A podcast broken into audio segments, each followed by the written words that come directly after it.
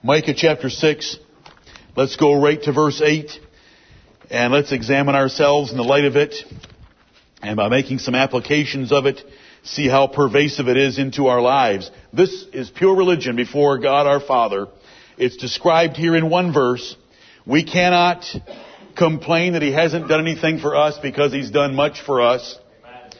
We cannot say that uh, He wants our firstborn or rivers of oil. It's very simple what He wants, and it's there in the eighth verse. He hath showed thee, O man, what is good. And what doth the Lord require of thee? But to do justly, and to love mercy, and to walk humbly with thy God. This is God's good religion. And it's a very reasonable one. And He has a controversy with us if we are tired, bored, or fighting against it at all. And He's going to plead His case. He will first plead by bringing us warnings from God's Word that His goodness should lead us to repentance and godly living.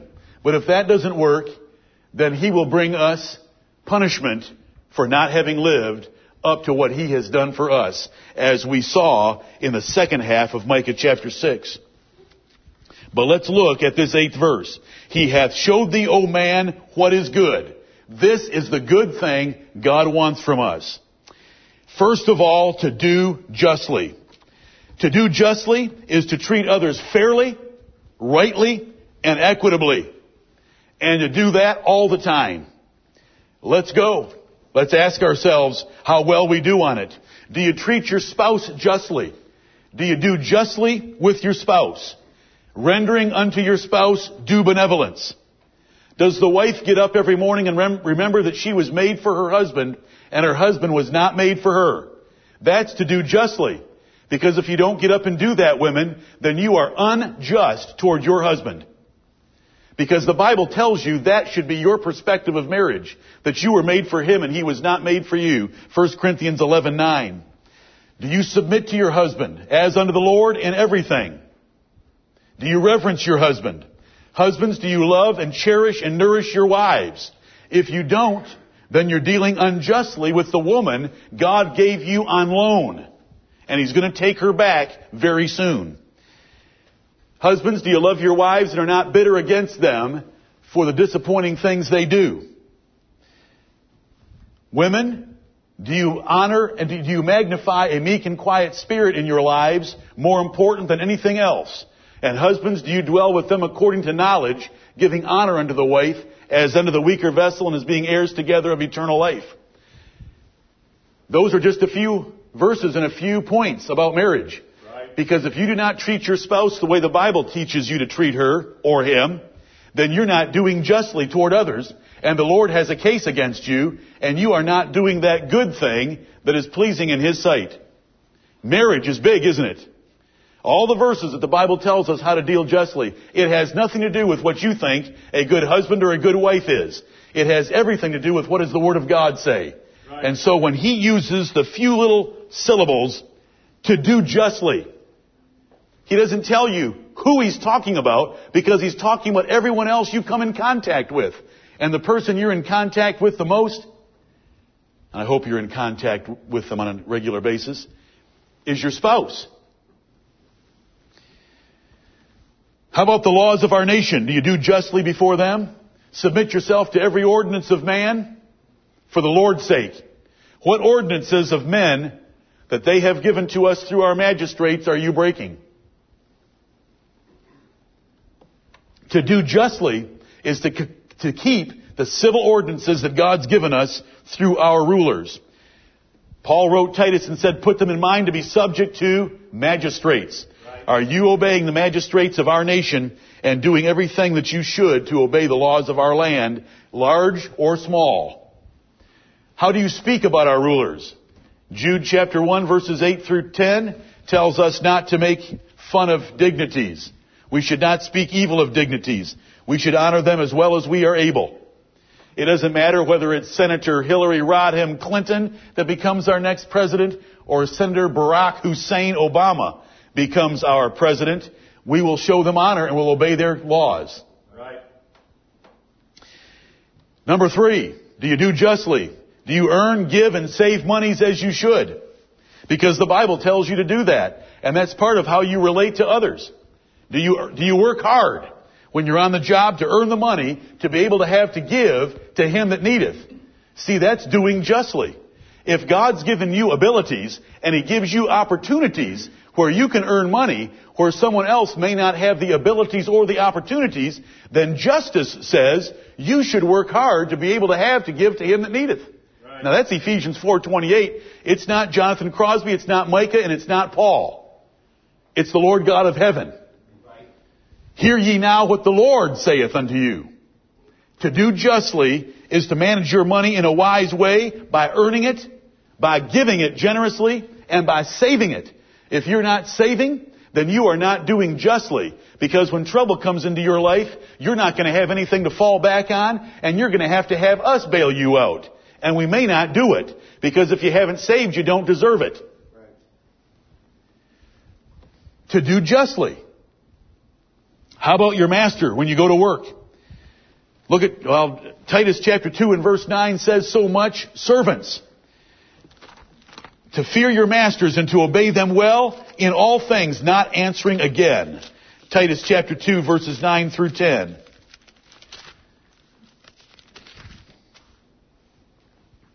Not purloining, but showing all good fidelity, that they may adorn the doctrine of God our Savior in all things. That's to do justly. When you go to work, you should give them a 60 minute hour, and you should give them an 8 hour day or whatever they've assigned to you, and you should give it your energy. You don't pace yourself through the job. If you pace yourself through the job, you're not doing justly. Because if you were the owner and, they, and you had employees pacing themselves through the day, and you needed them to put out in order for you to make a return on your capital investment and to pay your loans, you'd expect them to put forth the effort. So to do justly is to work for a master as you would want employees working for you if you had them. Or better than that. You know, there's a better standard. It is to work for your employer or your master as unto the Lord Amen. with a single heart. This is to do justly. This is the religion of Jesus Christ. It's not giving your firstborn. It's not coming to assemblies. It's not 10,000 rivers of oil. It's these things. It's to do justly toward others, and you can do it on the job. If you're a master, how do you treat your charges that God's given you? Do you hold their pay longer than you should? Do you pay them generously and equitably? Are you merciful toward them? Do you treat them delicately as the Bible says so that at length they want to become your son? That's what the Bible teaches, Proverbs 29, 21. Are you doing justly for those of you that are masters? Do you honor your parents and in-laws justly? Children, it is a commandment and an ordinance of heaven that you not only obey, but that you honor your parents. When they say, when they ask you, what are you thinking? You tell them what you're thinking. When they ask you to participate in something, you participate. That's honoring them and obeying them. When they give you restrictions, you follow those restrictions. You honor and obey. That's doing justly. To do otherwise is to break the first authority relationship that we meet with in life, and it's an abomination to God. He'll rip your eyeballs out and feed them to the birds. Proverbs chapter 30 and verse 17. I hope you've read that verse before, sister, so that you don't think that I'm a madman. But I want to be mad for the Lord's sake from the Word of God. Can't stand children that disobey their parents. I can't wait for the eagle of the valley to rip their eyeballs out. Their, light, their lamp will be put out in obscure darkness, the Bible says. He that setteth light by his father or by his mother let him be cursed. Deuteronomy 27 verse 16. That is to do justly. Just, justice is doing what is right and fair and equitable. And when you mistreat your parents or you make it hard for them to be a parent, it is a very painful thing. God sees every bit of that pain and He's going to punish you for it. And right now He's pleading with you. See, we're in court. We're standing before the Lord. And the Lord's speaking. I just happen to be His, Balaam's transportation. That's all I am. And I'm speaking to you from God to do justly for you children is to obey and honor your parents. Because that's the only fair way that that relationship works. That's the only right thing to do. And that is what is equitable. They changed your diapers when they should have put a wet rag over your face and saved themselves the expense of having you in their house. They should have smothered you in your crib. All you were was a bunch of trouble and cost to them. The Bible says that you are to requite them. R-E-Q-U-I-T-E, which means to repay them for the kindness they've done to you. Listen, you better be thankful that the parents in here don't believe in abortion. Because they'd have saved themselves a whole lot of hassle and a whole lot of trouble and a whole lot of very tiring and irritating evenings coming home from work to have to look at your sad faces when all they've done is work all day for you so that you could sit around and do nothing. Yeah, I heard. It's right and equitable to requite your parents and to repay them. So when it says to do justly, in Micah 6 8, we just can't memorize the words. We can't just make it a life verse, print it on a 3 by 5 card and carry it around, put it on our desk. We've got to put it into practice. And when it says to do justly, it, it takes up marriages, it takes up work relationships, it takes up children to their parents. How about parents to their children? Do you love and train your children carefully? Have you been by example and by instruction? Have you loved your children, women? Because the Bible tells you to. Titus chapter 2 and verse 4 to do justly. It is not to be overbearing.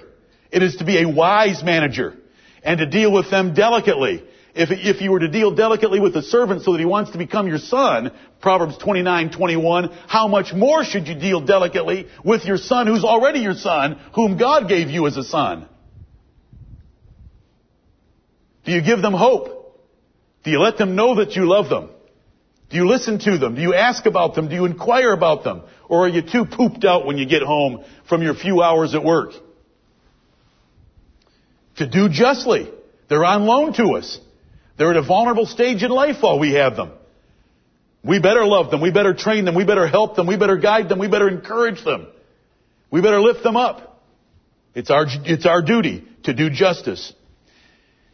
How about all your money matters? When you owe somebody money, do you pay on time? When a utility company bills you, do you pay on time? When you use a brother in this church for services that go above and beyond ordinary services, do you pay them? Do you provide things honest in the sight of all men? Are you impeccably honest at all times? The lip of truth shall stand forever, but a lying tongue is going to be put away by the Lord. Do you do justice? Are you always honest, faithful? Keep your word consistent. Do you do everything with faithful zeal? The Bible says, whatsoever thy hand findeth to do, do with thy might. The Bible says that a faithful man is hard to find. Are you faithful to everybody that counts on you? Are you faithful in discharging all your duties? This is to do justly. Because if you're not faithful, then other people are disappointed by you and they're frustrated in what they were counting on you to do, and so you haven't fulfilled that verse. Those little words are so short, and we can memorize the verse so easily, but do you hear how broad it is? Thy, thy commandment is exceeding broad, David said in Psalm 119.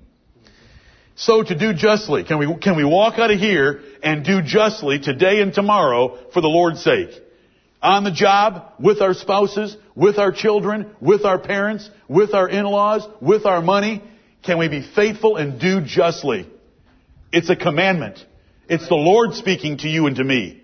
He is pleading His case. He has saved us. He has put us in a nation where we have more than heart could wish, and He asks a little bit of fairness and rightness in dealing with others. We're fair as spouses, we're fair as parents, we're fair as children, we're fair, we're right, we're equitable. We do what is good. This is the religion of Jesus Christ.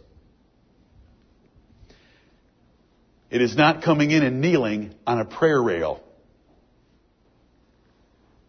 It is not giving sacrifices or buying indulgences. It's living a holy and a righteous life as measured by God's Word. And you know that everything I've said could be backed up with one or many more passages of Scripture. What else does he say in Micah chapter 6 and verse 8? He says to love mercy. Ah, yes. What doth the Lord require of thee but to do justly? That is to treat everyone fairly that counts on us in any relationship. Next, to love mercy. It doesn't just say to show mercy. It says to love mercy. You should have a love affair with mercy. It should be your pleasure to forgive. It should be your honor and your privilege to give to others. To forgive them and to give to them. Because you love mercy. They're under your control. You have something they could use. You could withhold it, and you are not loving mercy. You are loving being a Scrooge. You little tightwad, you're never going to go anywhere. You're not going to go anywhere in the sight of God or men. And anyone that's ever achieved any degree of success knows that. It's giving. Giving will get you, will get you successful and having more than any other thing you can do with your assets. You, you withhold more than is meet and it tends to poverty. You know the verses. We've been over them recently. It's to love mercy. Loving mercy is treating others with charity, compassion, and forgiveness. Do you delight in showing mercy toward others when you could accuse them or charge them? Do you love just blowing it off and forgetting about it? That's loving showing mercy. We're all going to offend each other. We're all going to offend each other on a regular basis. I think by count that I've preached that 861 times in just the last eight years. Because it's just true of human nature. And it's something we have to work at all the time. But you know what, what loving mercy is? It's loving being offended. Because it's an opportunity for you to show mercy. Do you know you can't show mercy until someone's offended you? Uh, in the type of mercy that I'm talking about right now. You know, you can't show it until someone's done something wrong and you could get them under your thumb. You could accuse them, charge them, pick on them, blame them. That's when mercy comes in. Not until somebody does something wrong can you show mercy. But when somebody does something wrong and hurts your feelings, blow it off. That's loving mercy. How else can you show loving mercy? Do the poor trigger godly instincts in you to want to run to their aid? Do you want to reach? when you find out that someone has a need? Do you want to reach and peel out some bills? This is religion of Jesus Christ. Is your heart eager to do that? Because it says to love mercy.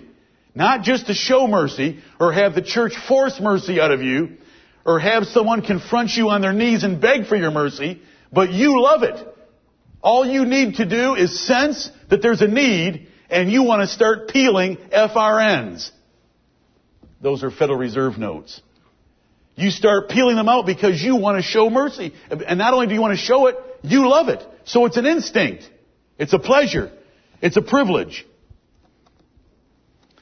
Oh, there's so many verses about loving the poor that way. In Proverbs, I'm out of time to show you all the references, but I did prepare them.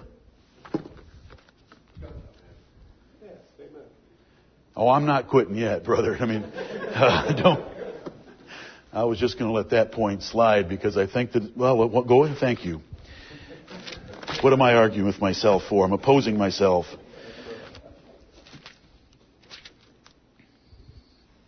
The righteous considereth the cause of the poor, but the wicked regardeth not to know it. Oh, the Lord doesn't like that. The Lord doesn't like that. He says, He that giveth unto the poor shall not lack but he that hideth his eyes shall have many a curse. I, am 50, about 51. I've watched a lot of lives in my time, and I've seen people that are cursed. You know, I have a saying that there's only one Job in the world, but some of you try to prove me wrong. There seems to be more than one Job. And you know, whenever I see someone that's acting like more than one Job, I know there's a problem there. They're doing something nine times out of ten and God is no longer favoring them and blessing them. He's blowing against them. Because somewhere you're cheating the Lord. He that giveth unto the poor shall not lack. But he that hideth his eyes shall have many a curse. The righteous considereth the cause of the poor, but the wicked regardeth not to know it. It's a mental set. Do you look and think about it, and does it move you? Or do you hide your eyes? Oh, somebody else will take care of it. The minute you, the, the second you say that, you do not love mercy. Because if you love mercy, you said, I want to take care of it. I don't want them to take care of it. I want to take care of it. Some of the best times I've ever had in this church is fighting off other men because I wanted to do something and they wanted to fight me off because they wanted to do it. And so now some of them sneak around behind me and do it on their own. So do I. On them. And that's nothing. We're nothing. But the Bible says to love mercy. And I know who you men are, and you know who some of the other men are as well, because once in a while I introduce you to each other. And it's wonderful. It's loving mercy. This is our religion. What doth the Lord require of thee, O man? I'll tell you. He's already shown it to you. Do justly. Love mercy. Do you pity and make allowances for the weak? Do you remember David? When Ziklag was burned, he had 600 men. They took off to catch that band of Amalekites. And they, oh, they were upset. They were so upset they wanted to kill David.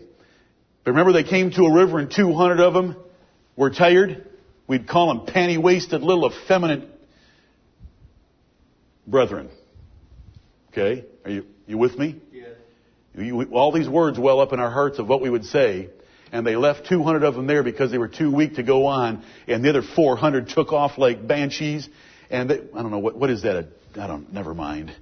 They went, they went and got those Amalekites and they recovered everything that had been taken from Ziklag of theirs. And when they came back to that river to meet the 200 that had been left behind, it says the sons of Belial that were among David's men, the sons of Belial said, they don't, they shouldn't get any of this spoil. And David said, wait a minute right here. They're going to get every bit as much as you got. They went as far as they could, and they kept our stuff while we were chasing down the Amalekites. And it was a law in Israel from that day on.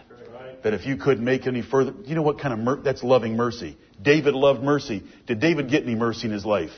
I know something David did in his life where he should have been killed dead for it. And you know what the Lord said? Thou art forgiven and thou shalt not die.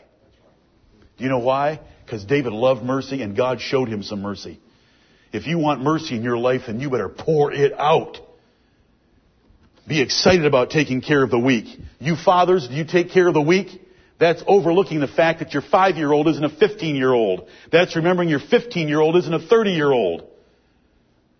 Like as a father pitieth his children, so the Lord pitieth them that fear him.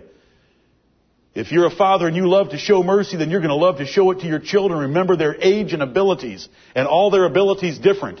You may have children that are 90 IQ and 140 IQ, and if you hold the 90 IQ child up to the level of the 140 IQ child, you are wrong, and God's going to plead his case with you. I'm thankful he doesn't do that to me. Oh, I'm not mad. It's just that the Lord's pleading a controversy with us all. Do we love to show mercy? And what does that really mean? I'm trying to, I'm trying to give some legs to it. The Bible gives it all the legs. You know, we've got one verse, Micah 6, 8, and you can just blow through it, memorize it, but if we want to give legs to it, then we're going to look at that verse and say, what else does the Bible say about loving mercy? It means husbands love mercy because they dwell with their wife according to knowledge, giving honor unto the wife as the weaker vessel and as being heirs together of the grace of life. That's 1 Peter 3, 7. That's a rule. You can't expect that of your wife what you expect that of yourself. She's not capable of it. If she's capable of it, either you married very high or you need some work. It's just the way it is. If you don't like it, that's too bad because that's what the Bible says. They are the weaker vessel. And you need to recognize that and give allowances for it. Do you provide hope for the hopeless, including your teenagers? Hope deferred maketh the heart sick. But when the desire cometh, it is a tree of life. Hope is a wonderful thing and it's your duty to help your children have some. That's loving mercy. Because you want to remember that it can be pretty difficult being caught between being a child and being an adult while they're still under your roof having to follow your rules and the Lord's filling them with chemical stimulants that want to make them think that they can do it on their own. They're not ready to do it on their own, but you need to give them hope and you need to help them. It says in the Bible, fathers, provoke not your children to wrath lest they be discouraged. Do you love mercy? Do you love mercy toward your children? Do you love mercy toward your spouse? Do you love mercy toward the poor? Do you, good, do you do good to yourself? The Bible says a merciful man doeth good to his own soul. But the tender mercies of the wicked are cruel. See, do you show yourself some mercy? When someone apologizes to you, how quickly do you forgive them? Do you love forgiving them? Do you love saying, oh, forget about it? I'd already forgotten about that. Don't, oh, thank, I, I hear you, but it doesn't matter. Do you love doing that? Or do you like getting your pound of flesh for a minute or two? I can't believe what you did. I can't believe what you did. You moron. Yeah, I'll forgive you tomorrow. Ask me again tomorrow. That isn't what the Bible is talking about. That's not loving mercy. If you love mercy, you want to forgive, forgive them immediately. You want to forgive them as fast as you want God to forgive you when you go to Him with your sins. And we're usually expecting a pretty quick forgiveness when we go to the Lord. We should do that to others. When others offend you, as they will, do you love to pass over their transgressions? Yes. I'll give you this verse again, and I hope it doesn't bore your ears because you've heard it so many times. The discretion of a man deferreth his anger. That means a wise man doesn't get angry until tomorrow when something happens. Ooh, that's good. Do you know what? Because tomorrow never comes if you can put it off till tomorrow. Because it dissipates. The discretion of a man deferreth his anger, and it is his glory to pass over a transgression. It is his glory. That's a man that loves mercy. He gets excited about passing over a transgression. Someone's done something wrong against him. He gets excited about it. Awesome. If they hadn't done this, I wouldn't have an opportunity to show mercy. I'm going to forget it. I've done stuff like this to others, I'm sure. It's His glory to pass over a transgression. That's loving mercy. When giving to others, do you love to be as generous or as conservative as possible? Well, I wouldn't want to give them too much if they're going to start to expect a handout. Oh, there's a place for that. When we get to it, let me, I'll let you know. Okay? Don't worry about that. That's, that's the devil inside of you. You say, but what if I gave someone too much? Tell me about it. Can you explain that to me? What if I gave someone too much? Tell me about it. Bring me, bring me your verses. This is the Lord speaking. Testify against me. How can you give too much? There is that scattereth, but it tendeth to increase. There's withholdeth more than is meet, and it tendeth to poverty. What do you love? Are you thinking on the conservative side? If you're conservative, the Lord's been conservative with you, and it's visible in your life. If you've been liberal, the Lord will be liberal with you, and it'll be visible in your life. Because that's what the Bible says.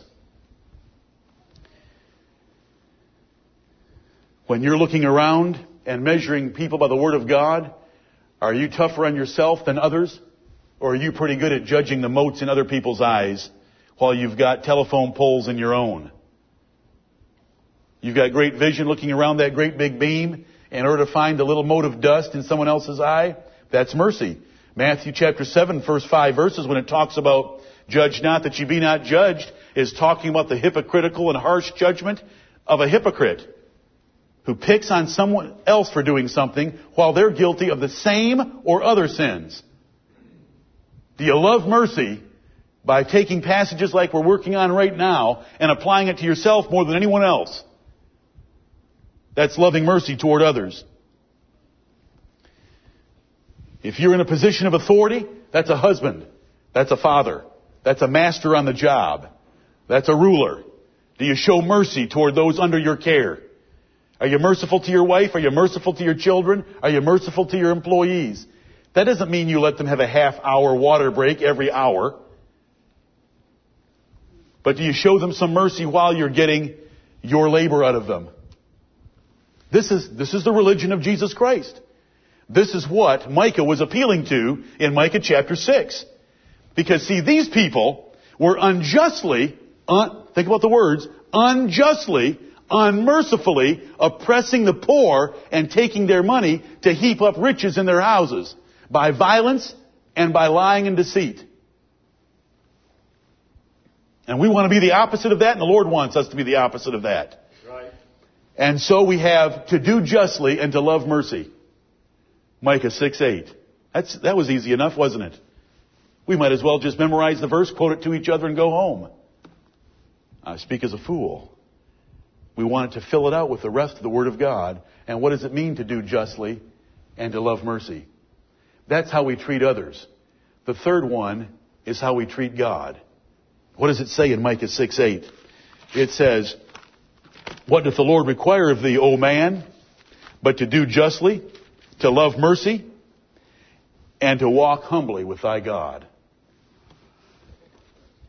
This is from the other table of God's commandments.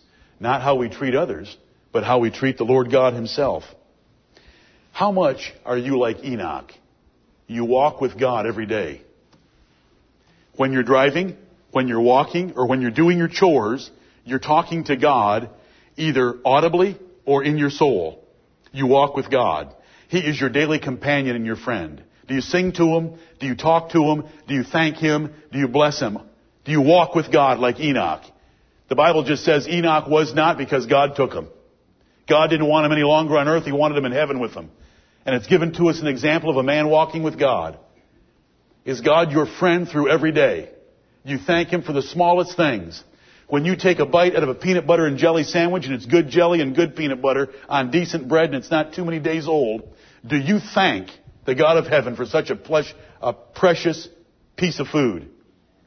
Say, I don't like peanut butter and jelly. That's why you don't know how to walk with God. I don't care what you're eating. Right. Do you thank the Lord? We have so much. In Psalm 136, didn't it say, Who giveth food to all flesh? For his mercy endureth forever. Do you walk with God? Do you, do you talk to him and thank him for everything? When you're in bed at night, who are you thinking about you love the most? And do you tell them? There's no interruptions in bed, brethren. It's a great place to do your talking. If you're walking with God, you can tell him that you love him in that bed.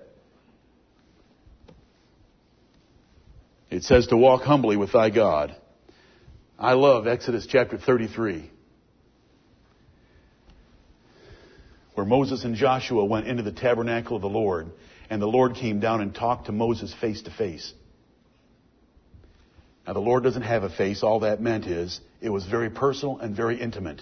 Exodus chapter 33. As soon as I get to my punchline, some of you are going to remember that I have mentioned this a few times to you before. The Lord is in that tabernacle talking to Moses face to face, and Joshua is there with him. Joshua is a bystander. Moses gets done talking to the Lord and walks out to go back into the camp. And do you know what it tells us in Exodus 33 11? Amen.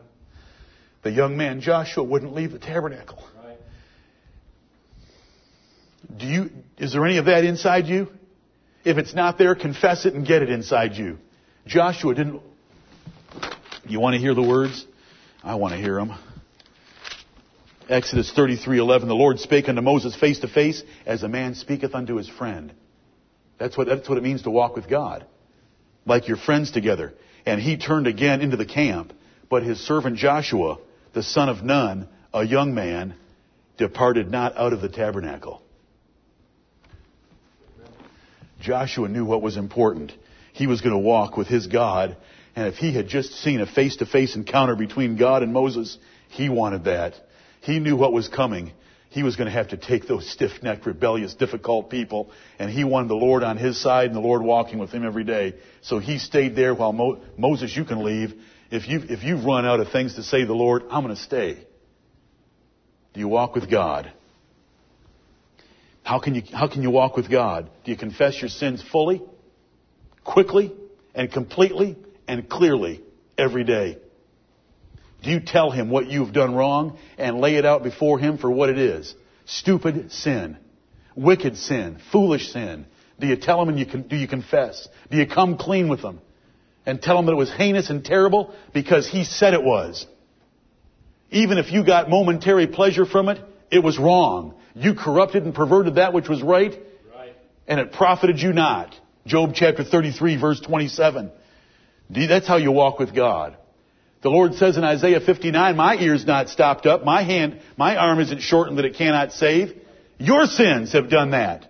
So to walk with God, we need to confess our sins every day. This is all in Micah 6, 8. He doesn't care about visiting the assemblies or bringing rivers of oil. He wants the confession of your sins where you say, you're right in your commandments and I'm wrong. I confess them. Please forgive me and have mercy. Do you delight in God and His things like David did? Do you want to make his temple exceeding magnifical? That means you want to build up every other living stone in this assembly. That means you are not selfish and just go home and think about yourself, but you want to build up this assembly. You want to do what you can for this church. Do you delight in Him? Do you delight talking about Him? Delight thyself also in the Lord. That's a man that walks with God and has that personal relationship with Him that's meant by the words, walk humbly with thy God in Micah chapter 6 and verse 8. Do you glory in Him or do you get more excited about things on earth? Let not the rich man glory in his riches or the wise man in his wisdom or the strong man in his strength. Let him that glorieth glory in this that he knoweth and understandeth me. That's a man walking with God. That's Jeremiah 9, 23 and 24. Is that your chief glory in life? Does that get you the most excited? Do you come to God with a broken and contrite spirit? A broken and a contrite spirit, O God, thou wilt not despise.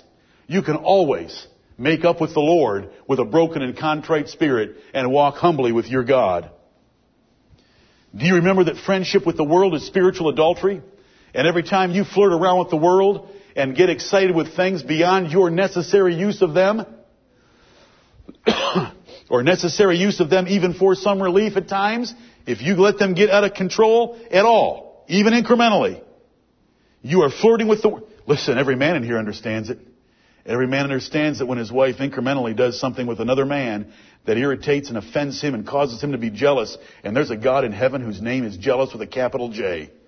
That's Exodus 34:17 if you haven't seen it in a while. That is spiritual adultery, and you adulterers and adulteresses, know ye not that friendship with the world is enmity with God? You cannot walk with God, you cannot humbly walk with your God and fulfill Micah 6, 8 if you're being a friend with the world. He wants all of you. And He wants it on His terms and His way. Right. Is the sanctuary of God your favorite place? I'd rather be a, I'd rather be a doorkeeper in the house of my God than to dwell in the tents of wickedness. A day in thy house is better than a thousand anywhere else. As thirsts the heart for water brooks, so thirsts my soul, O God, for thee. What was David talking about in Psalm 42? He was talking about the fact that he hadn't been to church in a while and it hurt him. And he wanted to be back there. Is being in the sanctuary your favorite place? Do you prepare for it? Do you pray for it? Do you participate in it? Are you passionate about it? That's a man humbly walking with his God because he wants to be where God is worshiped. Do you have music in your life that glorifies God? Or do you have music of this world? He hates and abominates the music of this world. If you'll put godly music in your life, it'll drive away the evil spirits that are tearing you up, and it'll bless you with peace and calm repose with the God of heaven. And you can walk with Him while that music is playing and you hear those words that give honor and glory to the God of heaven and that are of an intelligent melody and an intelligent format so that you can worship something positively. God is honored by that. And that's how you walk with Him. The Bible tells us that. The Bible says, are you merry? Sing psalms. Get into some music. It says if you're full of the Holy Spirit and you're walking with God, then you're going to speak and admonish one another with psalms, hymns, and spiritual songs. Are you as eager as the Greeks and Mary Magdalene to see Jesus? Some Greeks came to Jesus in John chapter 12. They didn't come to Jesus. They came to Philip. And they said, Sir, we don't really care about meeting you. We would see Jesus. Is that you, is that what you, who you want to meet? then you're walking with God because God loves His Son. And God loves those who love His Son. How about Mary Magdalene? She was there weeping in the garden. She thought Jesus was a gardener. And she says, If you've taken His body and hid it, would you tell me and show me where it is? You've gotta read it. Go read it today. That, that woman knew how to walk with God. Mary Magdalene. She may have had seven devils in her, yesteryear, but who cared? She had one heart that loved the Lord Jesus Christ. How can you read about her and not love Mary Magdalene? That's why Magdalena is called Magdalena. Anyway, don't worry about that. After Mary Magdalene, Jesus said, Mary, wow, What tender, what tender words. Mark 16:9 tells us that Jesus appeared first to Mary Magdalene. First, before the apostles, because she humbly walked with her God and loved his son, Jesus Christ. That's what Micah 6:8 is trying to teach us today. Do you love the thought of Jesus Christ coming again? Does that get you excited that Jesus Christ is, is, going to split this atmosphere open and is going to descend with his mighty angels in flaming fire to take vengeance on his enemies and he's going to come to gather all the saints of God together, living and dead. He's going to rip cemeteries open and all bodies are going to appear and we're going to stand before him and you can grab his ankles and lay hold of him and tell him how much you love him. You will have never seen anyone as gloriously beautiful as the Lord Jesus Christ. Do you love his appearing? The Bible says that there's a crown of righteousness waiting for those that love His appearing. That's someone walking with God. If you don't think about, care about, or get excited about the coming of Jesus Christ, then how can you convince yourself or me that you're walking with God? If you're walking with God, that is the blessed hope of the believer, and that's the one you want, the one thing you want more than anything else. Unless you're the apostle Paul and you could be of use to a few churches. Because he said, to be absent from the body and to depart this body is far better than to be here. Is that your attitude toward this world? You'd rather be with Christ. That's a man that's walking with God.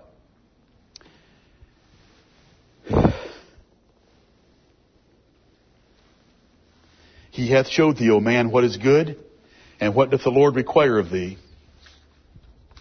To do justly, to love mercy, to walk humbly, with thy God? Do you love to do what is right and fair with everyone at all times?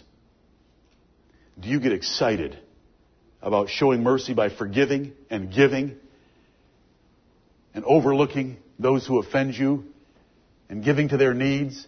And you have a personal relationship with the God of heaven where you walk with Him like a friend walks with another friend as it was described between God and Moses? That's the religion of the Bible. Does he want 10,000 rivers of oil? He says, keep them. Does he want the silver and the gold? He says, I already own it all. You know what he wants? He wants our hearts and our lives. We're going to walk out of here and you have a chance to end your controversy with the Lord of heaven. And it's not hard. He said, my yoke is easy and my burden is light.